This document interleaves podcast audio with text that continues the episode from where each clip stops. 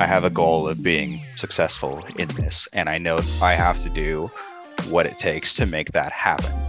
That's the voice of Scott Gocher, owner of Clever Grain, and I'm excited to talk with him right after a quick word from our sponsor. This episode is brought to you by Jobber. Jobber is software to organize and manage your business. From quoting a project to getting paid to everything in between, Jobber software brings everything together to make projects easy to manage and customers happy, giving you more time in your day and getting you paid faster. Go to getjobber.com slash Ethan or check out the link in the show notes for a free 14-day trial of Jobber. And if you try it now, you get 20% off your first six months when you sign up.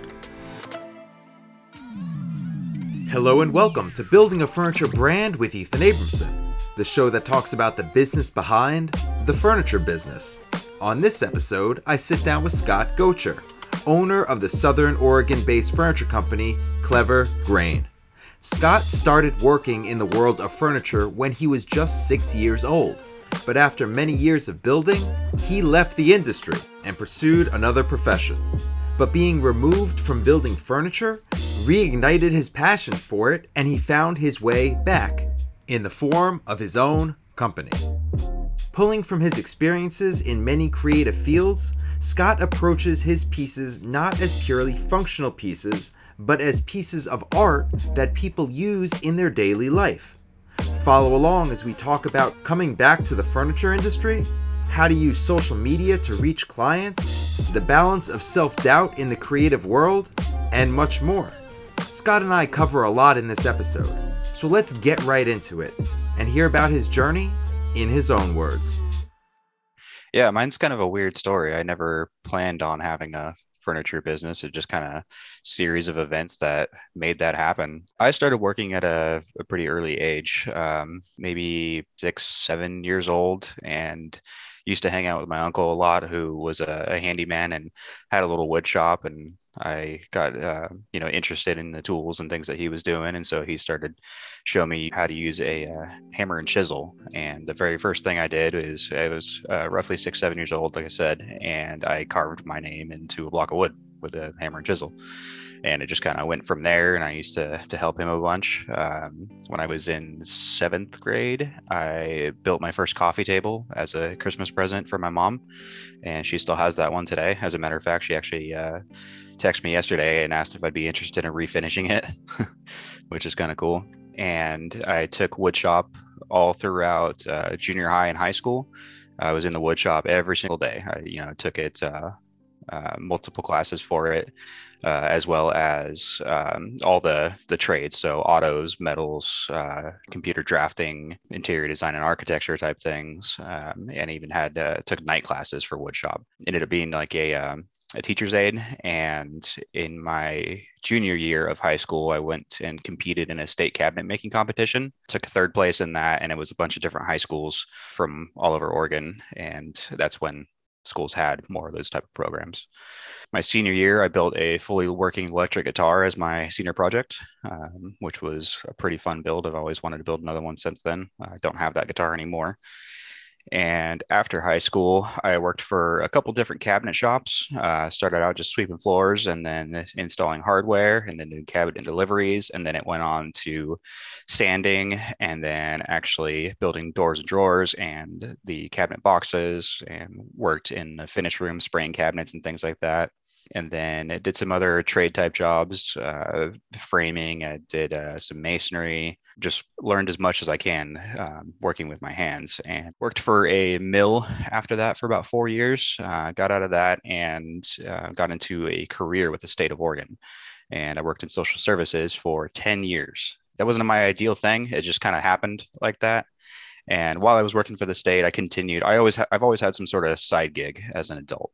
So while I was working for the state, I had a couple different business ventures. Um, I uh, co-owned and managed a graphic design vehicle wrap shop um, where people would come in and we'd print full vehicle wraps and install them and print stickers and t-shirts and signs and things like that ended up moving away from that business and uh, I've always kind of been an artist as well. Um, so I started, you know, drawing and painting a lot, and then that moved into painting full scale murals for businesses around town. And I did a lot of like custom portrait work, um, commissions for people as like wedding gifts and things like that.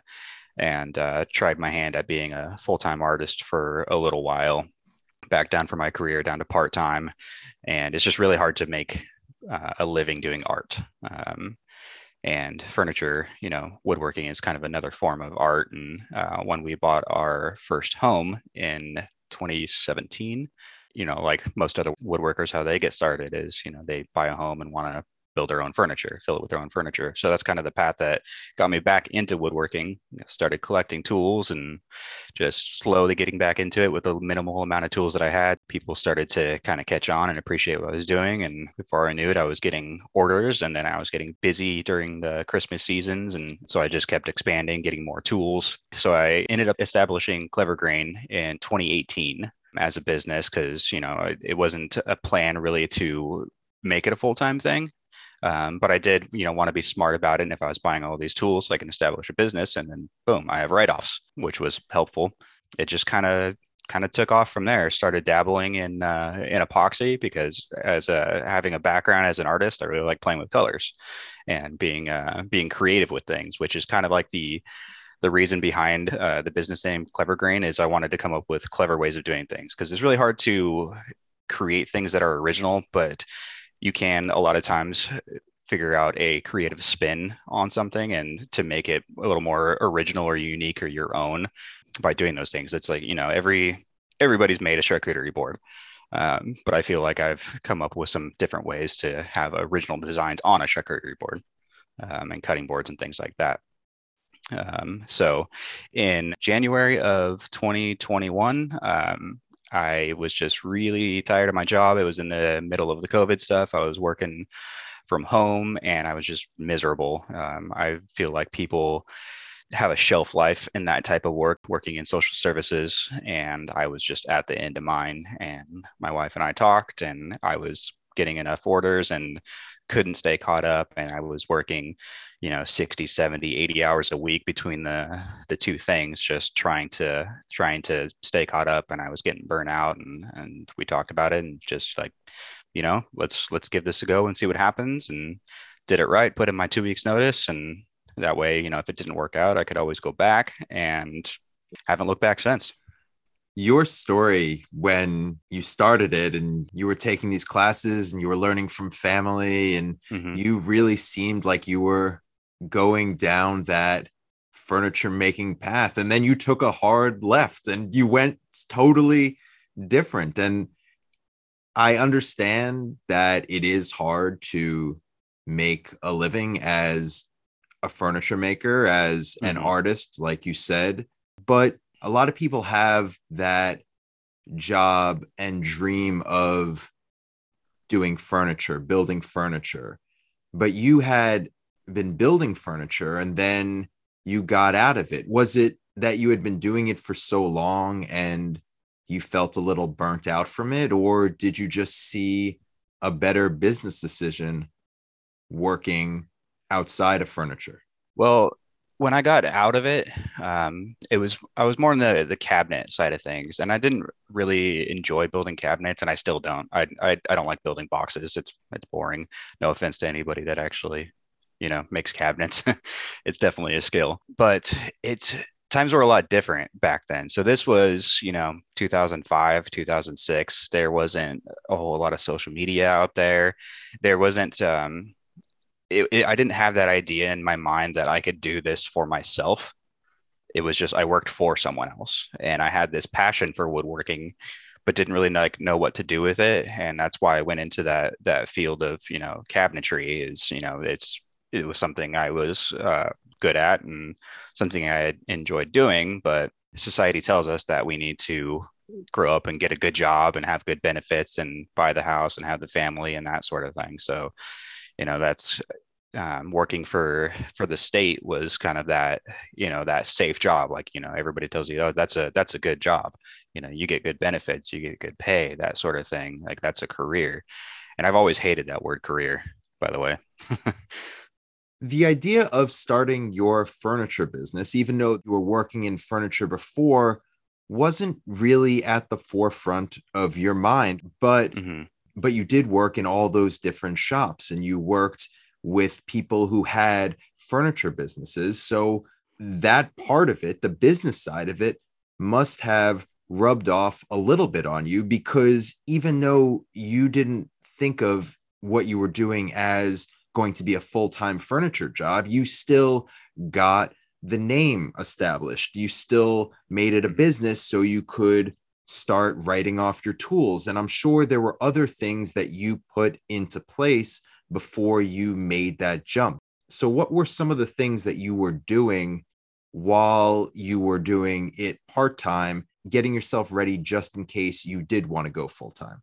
Yeah, yeah, absolutely. That's a great question so like a lot of other people like i said before when um, when people kind of get into woodworking it's a it's a hobbyist thing. So when i when i very first when we bought our house and i started collecting tools and making things it, it was more of an outlet hobby at that point. I had never planned on selling anything but it's just you know after starting to make them some things and posting them on on social media and starting you know having friends and family uh, request that i make them some things too and they would pay for it um, that's when the idea kind of clicked that you know maybe this is something that i could do um, and actually make money with. And at that point, it was just, you know, like I can make money as a side hustle and make money to buy more tools and and to make the other things that I want to make, uh, not necessarily as a business.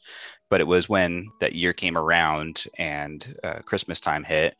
And then I just, I didn't even market it. I started getting a lot of requests for things because people had seen what I was making.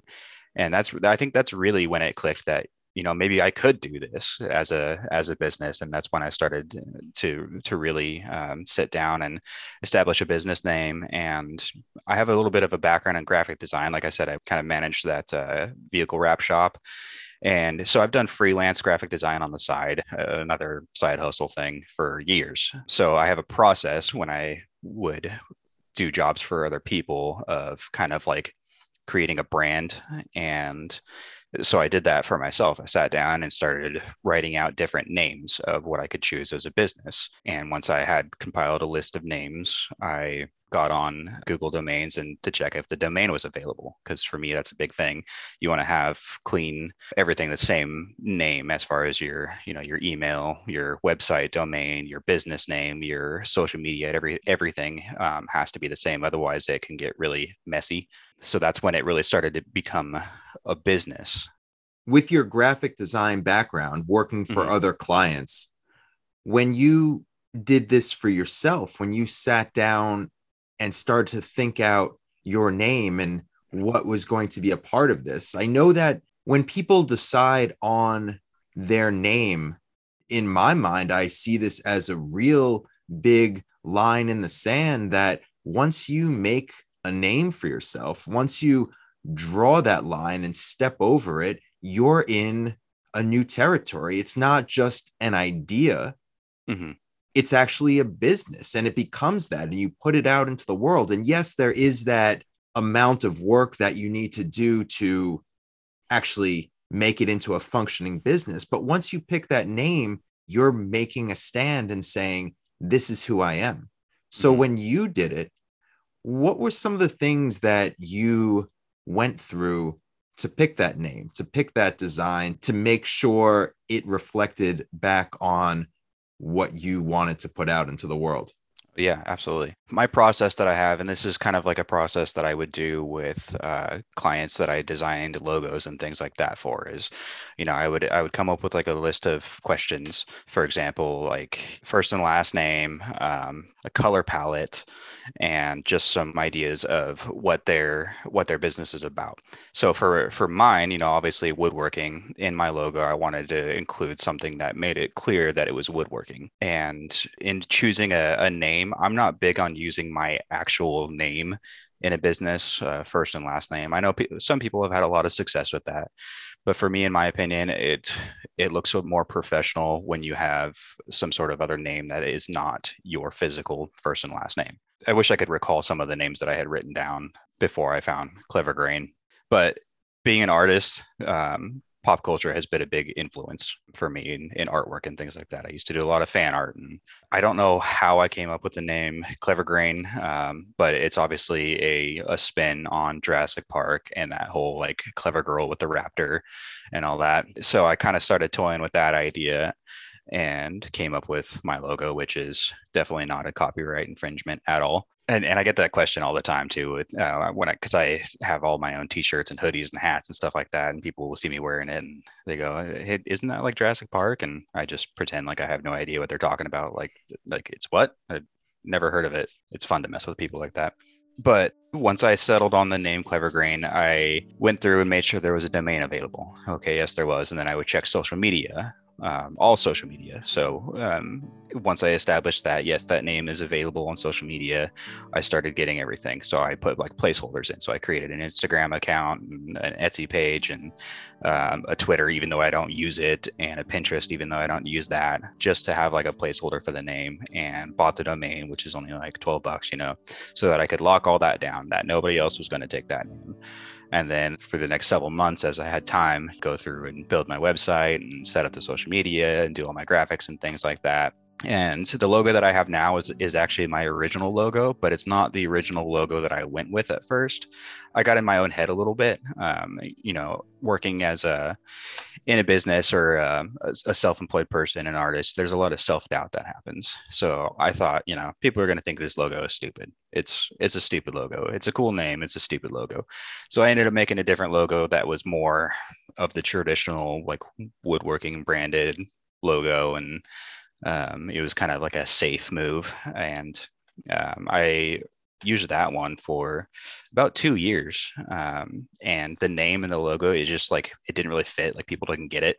And so I ended up kind of rebranding and went back to my original logo idea. And that's when business for me just blew up. Everybody absolutely loves that logo. I get so many compliments. It's, you know, it's a super clever logo. It's, you know, great idea. People love Jurassic Park, you know, all that kind of thing when you have a furniture company, when you have your own company, yes, mm-hmm. the work that you put out needs to speak for itself. It needs to be able to bring clients in, but also the logo and also the name and also the website and also how you put yourself out there. With your background as a graphic designer and an artist and a furniture maker, you had all of those things already that you could bring to the table. And your website, it's very clean. It has great pictures. It, it's easy to navigate around and and it shows what you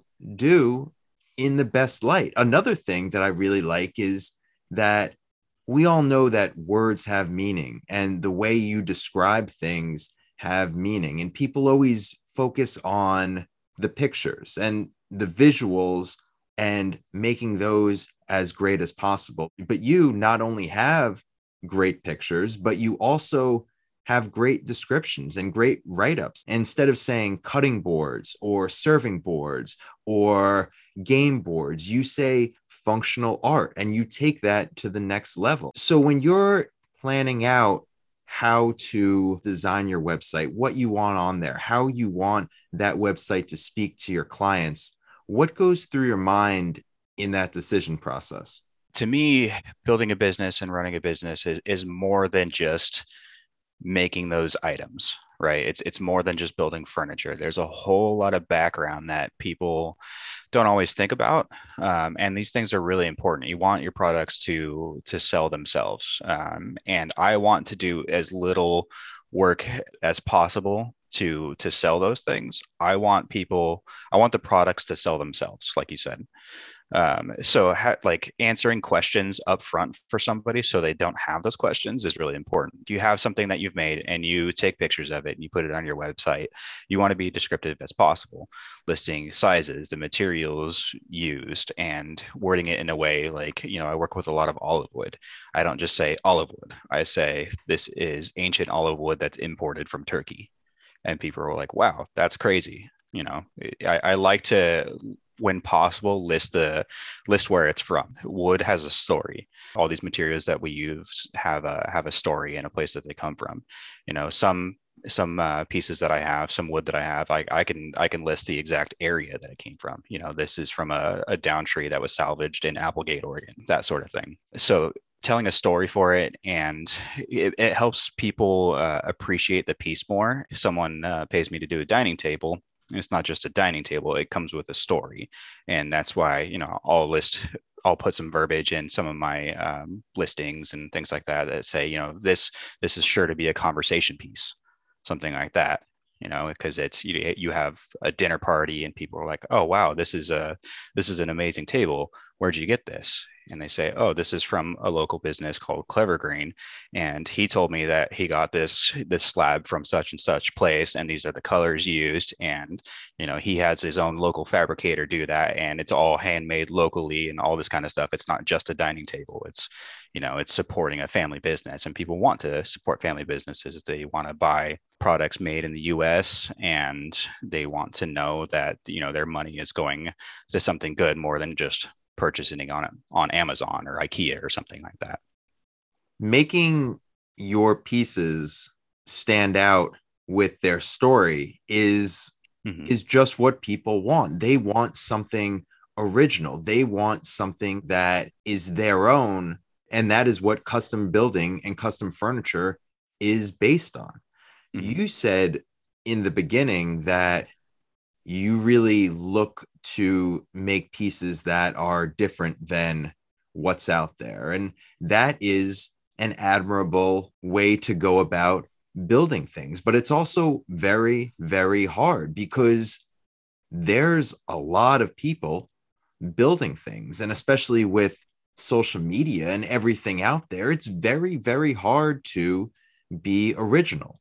So, how do you come up with your designs? How do you make sure that they are original or at least original enough that you feel good putting them out there that they haven't been seen before? Well, I want to be clear that not everything I do is completely original. Um, you know I, I, I try to take a creative spin on existing ideas and everything like that but if i do something that i know that i got inspiration from someone else i always make sure to give that person credit and that's a that's a big thing in the woodworking community is to to make sure you give credit where credit's due. That way you know it doesn't feel like you're stealing someone else's idea you know you're you're working with them and helping to promote them and their idea and the, you know their spin on how they did things. But as far as like my original ideas and designs um, a lot of times they just kind of come to me or get influenced by another design or things like that. I have kind of a target market that i want to go after right? So a lot of the things that I do are are custom made. They are not cheap. They are expensive. I can't even afford half the stuff that I make. But I have a I have a target market and I think my my prices reflect that too. It's good to, you know, kind of determine that in the beginning, like what figure out what your market is and pricing your items and, and things like that. So my target market is definitely more of the the high end um, people that you know have money to spend on these these kind of things and being able to I, am I'm, I'm a bit of a perfectionist so making everything look as clean as possible. When it, it comes to the item itself to the photography to the staging and everything like that i'm, I'm really trying to appeal to a very specific market. And coming up with those ideas it's you know it's a lot of times we get ideas and we there, like i said before there's a lot of self-doubt that happens. You know i've i've had ideas where you know um, for example i did this uh, battleship serving board. You know i cast these actual battleship game pieces in epoxy and did this whole serving board thing. And uh, I tossed that idea around for a while and went back and forth on it. I tried it at one point and it didn't go well, so I scrapped it and then left it for a while. And and then, you know, I told myself, it's a dumb idea. It's not going to sell because it wasn't for a customer or anything like that specifically. It's just an idea that I had. And then I came back around to it and I'm like, you know, I, I like this idea. It doesn't matter. You know, I, I want to try it. I want to do it for me. I don't care if it sells. Um, so I went for it and man, that thing, I priced that really high too, like really high. And it sold within a week. It was crazy. Um, I think people appreciate the level of creativity that go into the things that you make and the level of skill that it takes to do that. And especially if you're able to really make those things like clean and um, have a high attention to to detail and make sure you capture those details in your pictures and like i said have the have the piece speak for itself and then that way it just kind of sells itself. You mentioned a target market for your pieces for the things that you make and that's great to have that in your sights the people that you're building for when you're building it but it's one thing to have that customer in mind but it's a whole other thing to actually reach that customer. So, how have you gone about marketing yourself to the type of customer that you want to buy your pieces? Okay, great question. You're not just creating a business; you're creating a brand. Um, so it's really important to to think about those things for the the the length of your of your business.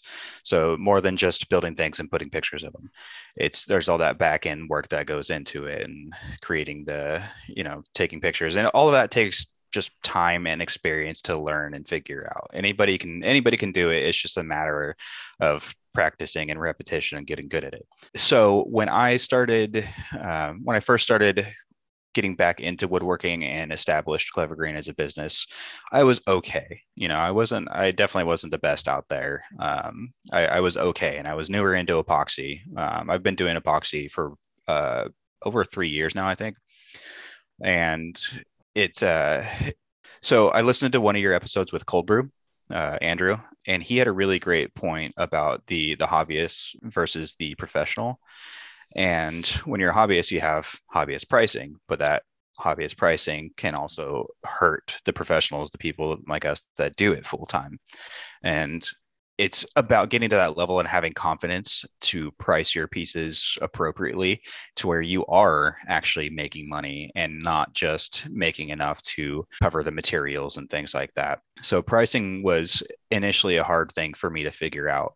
But once I got comfortable and confident in uh, my skill level, is when I really started to up my prices to to reflect the work that went into them and naming naming your price and knowing what took you to build the cost of your materials and the time that you put into it and being confident and putting a number out there and sticking to it and not flexing on that number you know you, you need to charge what you're worth. Can't undersell yourself you know you don't want to be doing this to to be making 10 15 dollars an hour. Um, so i try to get a hourly rate of anywhere from 35 to 45 dollars an hour usually so people have this this way of looking at things where if it's expensive then it's worth it. Like they want it more. And i i started selling stuff a, a lot more often when i marked my prices up higher. So i don't know if it's a um, a psychology thing where just people want to brag about how much they pay for something or if they think it's um, if they really think it's worth more because it costs more or you know if they look at something that's a similar piece and it costs a lot less maybe you know what's wrong with it because this one's a lot less. You know i don't want to get too far into the the psychology of what people pay for things but for me, it was really just uh, knowing my worth and being confident in that. I don't do sales. I don't. I don't negotiate. And I don't haggle prices or anything like that. It's the price that I put is what it is, and if it doesn't sell right, you know, right away, it will eventually sell. Everything I've made is always eventually sold. Um, I don't keep pieces for very long, and so when pricing my pieces and trying to hit that target market, um, I would look at comps, what other people were charging. I get on Etsy and look at other people's websites and things like that, and kind of see, you know, look for builds that are similar to mine and see what they're charging and kind of come up with an average. And then what I actually did is I started charging 15% more than the average that I found and priced myself higher than most people. And somehow that seemed to work, especially with with Etsy. I eventually got away from Etsy because Etsy charges way too much in my opinion, and I started selling on my website only. But Instagram has been a a huge help for me. I work mostly ninety percent on a commission basis. Um, I I don't often have time to just make pieces that I want to make and have a regular stock because I'm usually back ordered on things or have a, a list of custom builds from from clients. And again, I think it's just having that level of of quality in in your images and in your branding and everything like that. You're trying to appeal to that target market and have your your prices right to where that that target market that you're going after has the money to pay those prices. Knowing your worth, which is something that you said and something that a lot of people work to get to that point where they feel that what they're putting out there has enough value that they can charge what they should charge for it and also that they can feel confident in their business is a big thing mm-hmm. but you've also mentioned self-doubt and self-doubt in pieces you've put out there or designs or ideas and that is the balance of being in a creative field because on one side, you know the time and energy and effort and passion that you've put in. But on the other side, it's not always about you, it's about your audience. You're putting it out there and hoping that other people have the same view on what you're building as you do, that other people respect what you're doing in the same way that you are. So, how do you deal with that balance of the having confidence in your work, but also having self doubt and overcoming that to continuously push your company forward? Yeah, man, that is just a constant struggle of life, isn't it? Um, that's something that I still struggle with every day. Even though you know i consider myself to be a professional and do this full time i still get stressed out. I get anxiety about everything that i do every move that i make. Every time i put my face on social media or do live videos or stories i you know i'm I'm nervous. I don't like it. It's there's there's a lot of self doubt that happens, but I always keep in mind that the only way to grow is just to get out of your comfort zone and just do it. So I, you know, I have a goal of being successful in this, and I know I have to do what it takes to make that happen. And what that takes is just continuing to push yourself. A lot of times where people struggle with that that that fear and that self-doubt is the fear of failure you know none of us want to fail but you have to keep in mind that failure is how we learn. You don't always learn by by doing things right and getting it right the first time. You learn by failing learning what you did wrong figuring out what you did wrong fixing it and doing it again.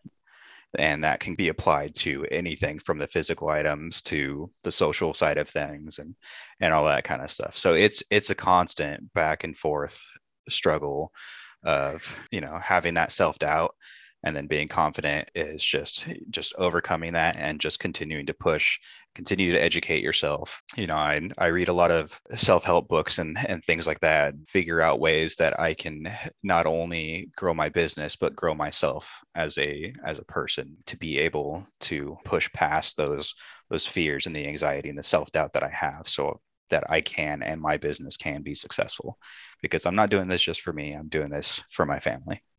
You've mentioned a couple times about how social media has played a role in your company.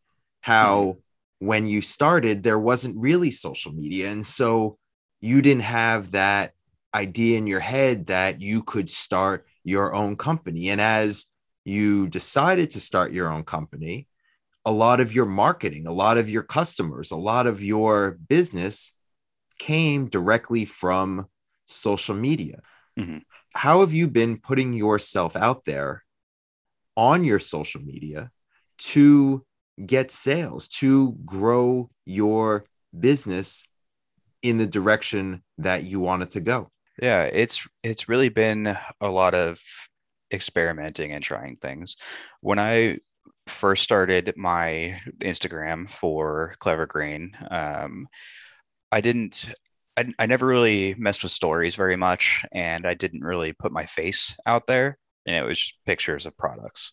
And I'm a firm believer now, after years of learning and figuring it out that uh, people don't want to just support the business for the products. They want to support the business for the person behind the products. It was very uncomfortable for me at first and still is sometimes like I said to to put my to put my face out there and do you know the the selfie stories and the live videos and things like that. But that's what people want to see. Once i started doing that my business really started taking off. It, when i when i started selling the things that i make not just as a product but the person behind the product people want to support you so social media has definitely been a tool for me and one that took some time to to learn and figure out you know i don't have the biggest following but it's a decent one um, you know, I grew it over 10,000 followers this, just this past year, um, this past 12 months, which is crazy to me. Um, when I first went full time, when I left my career after 10 years, I had on Instagram uh, about a thousand followers. And that was, you know, a little over a year ago. And now I'm upwards of 13,000 and that's just been through the learning and the growth and um, really looking at the insights and the back end of your social media just as you would on your websites you know looking at your analytics and things like that see what's working see what's not working checking your hashtags changing your hashtags making sure you tag the businesses uh, products that you use because if you support them they will usually in turn support you back and you'll get a lot of reshares and things like that.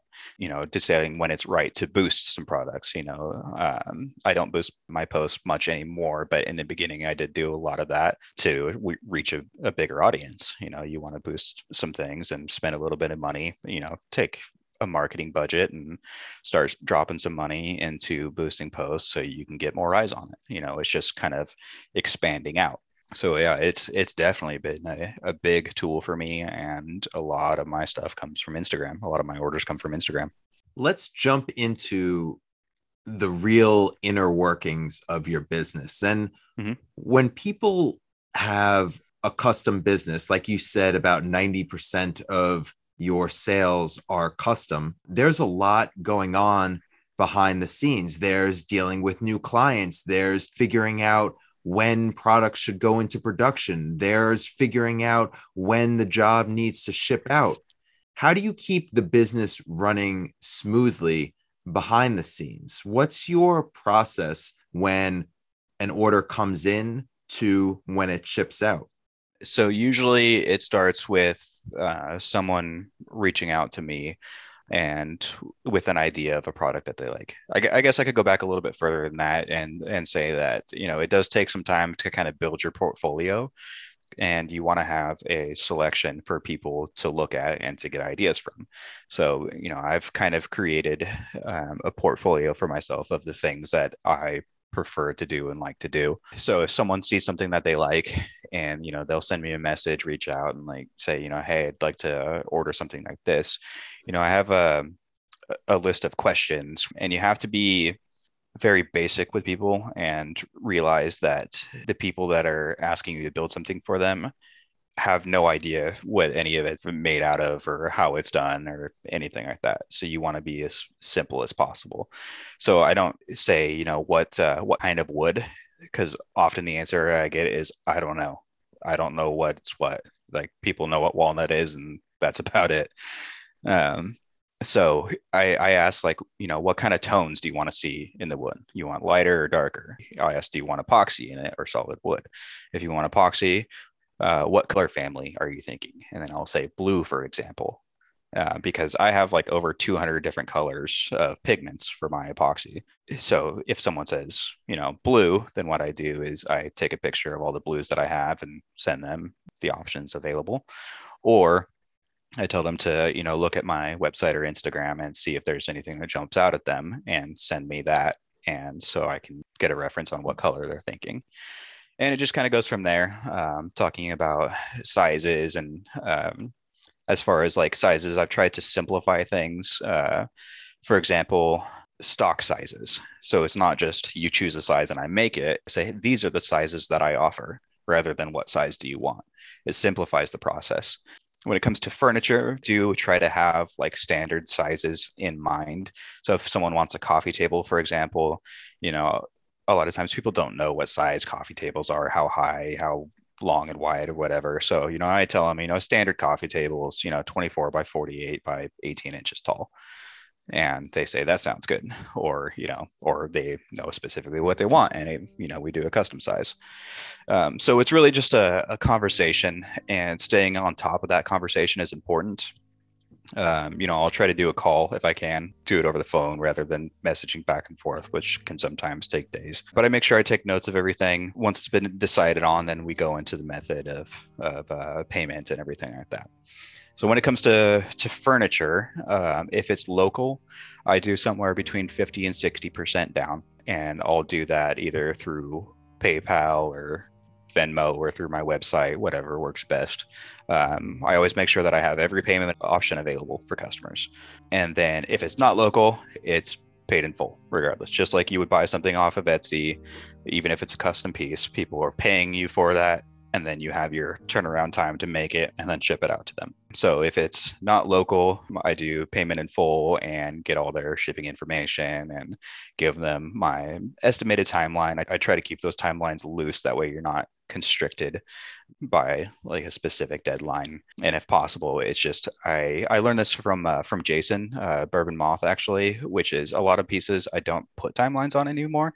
I just let people know where they're at in line so if someone orders something from me, I try to ask when they need it by, if it's like a special occasion. a lot of times people are buying something as a gift for someone else when it's the smaller pieces. But if it's a furniture piece, a lot of times it's for them. And so I just tell them where they're at on the list. And I say, okay, I have uh, you know, five orders ahead of you, um, and I'm almost done with three of them. So I will let you know when I get your piece started, and then we'll, you know, I'll give you an estimated completion date at that time that way i'm not being super constricted by a deadline because that can really create a lot of stress and anxiety as trying to meet those deadlines and it can really halter that creative process. As far as my orders and everything like that i just created a, a spreadsheet in google sheets and i keep track of all my orders and i put due dates on them for my own reference of like goal dates that i want to have them done. And that way i can kind of keep track of myself you know keep keep myself in check on you know when i need to really get things done. Part of the hard part about being self-employed is you're your own boss and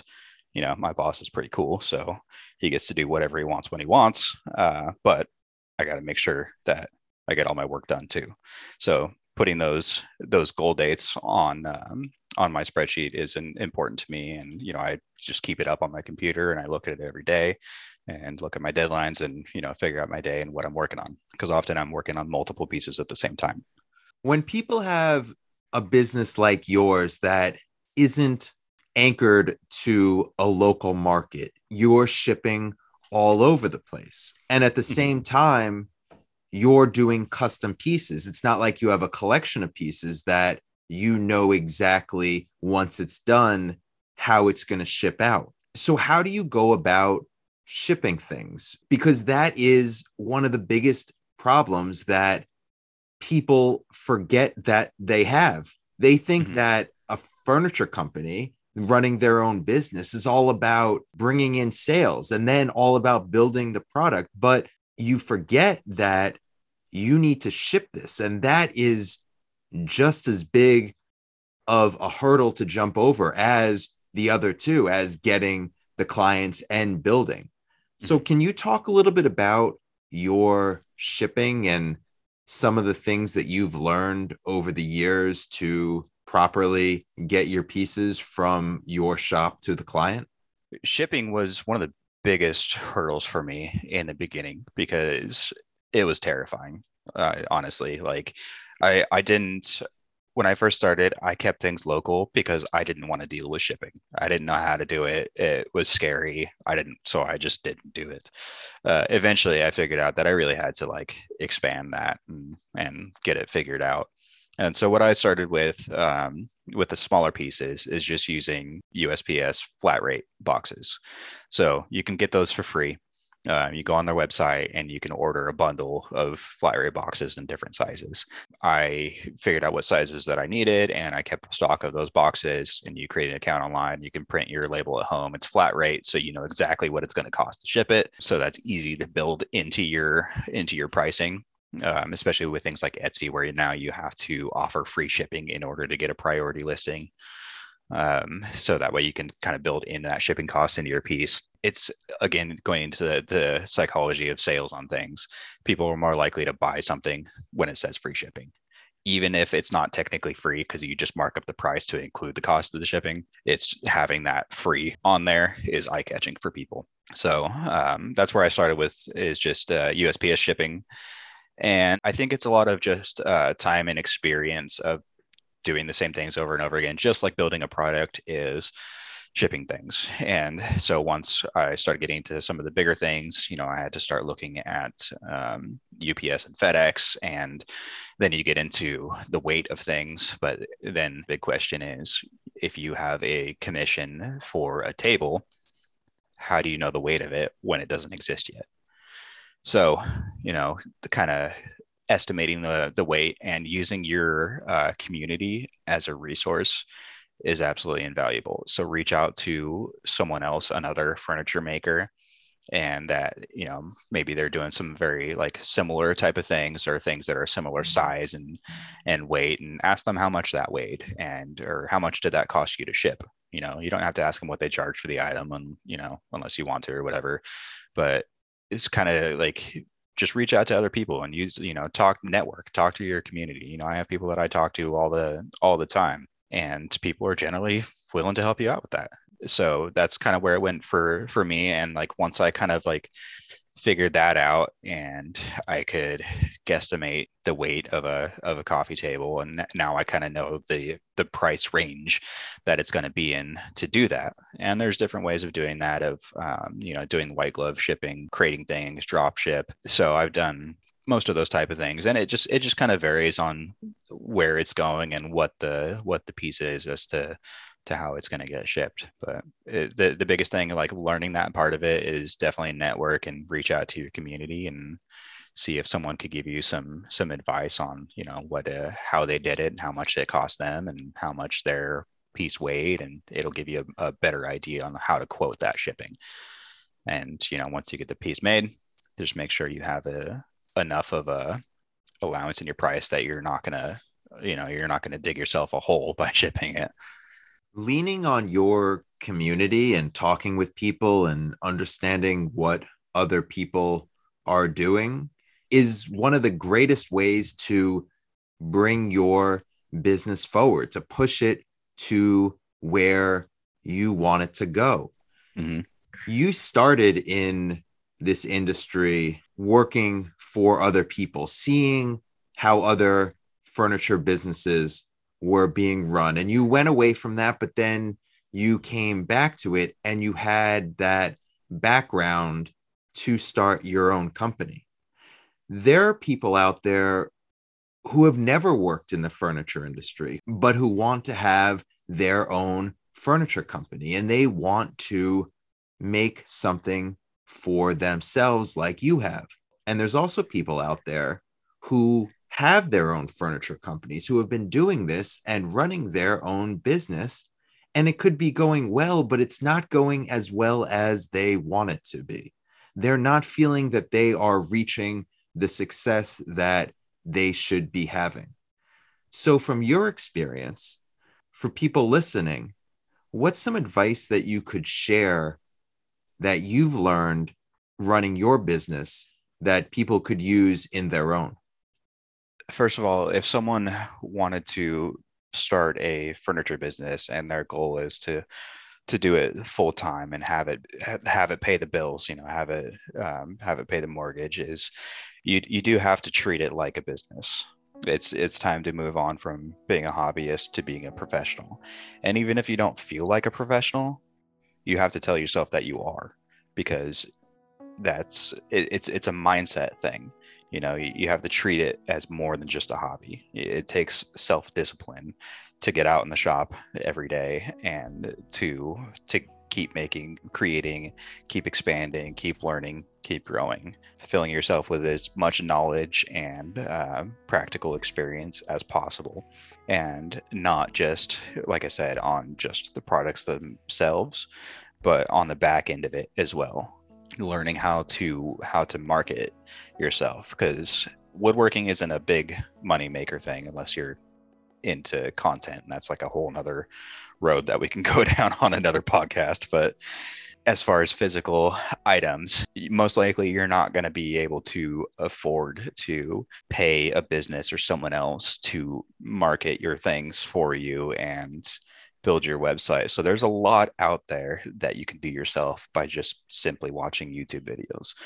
Learn how to create your own template built website, learn how to use SEO and search engines and how to make people find you, learn about your your local market and your areas and your target market and how to market to those learn how to use your cell phone to take better photography pictures. Don't just take a picture and post it.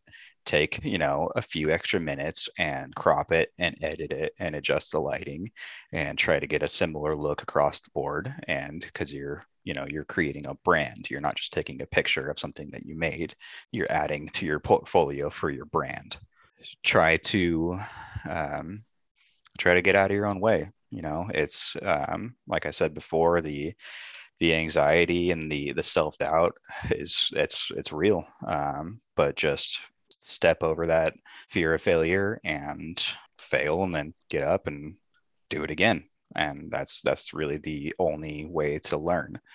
It's eh, you're not you're not alone on any of this. Everybody out there you know they're they're not alone. There's a whole community of people out there that will um, that know what you're what you're going through and what the the struggles are and they're there to help you learn just you know just start chatting with people strike up conversation um, ask them how to do things, um, you know, ask for support. And a lot of times people are going to give that to you and share their knowledge. And, um, you know, I've had people, uh, you know, like yourself and like I said, Cold Brew earlier, uh, Zach from Double K, uh, Woodworks, Mahoney, um, uh, my buddy Derek from Northwest Pole Company.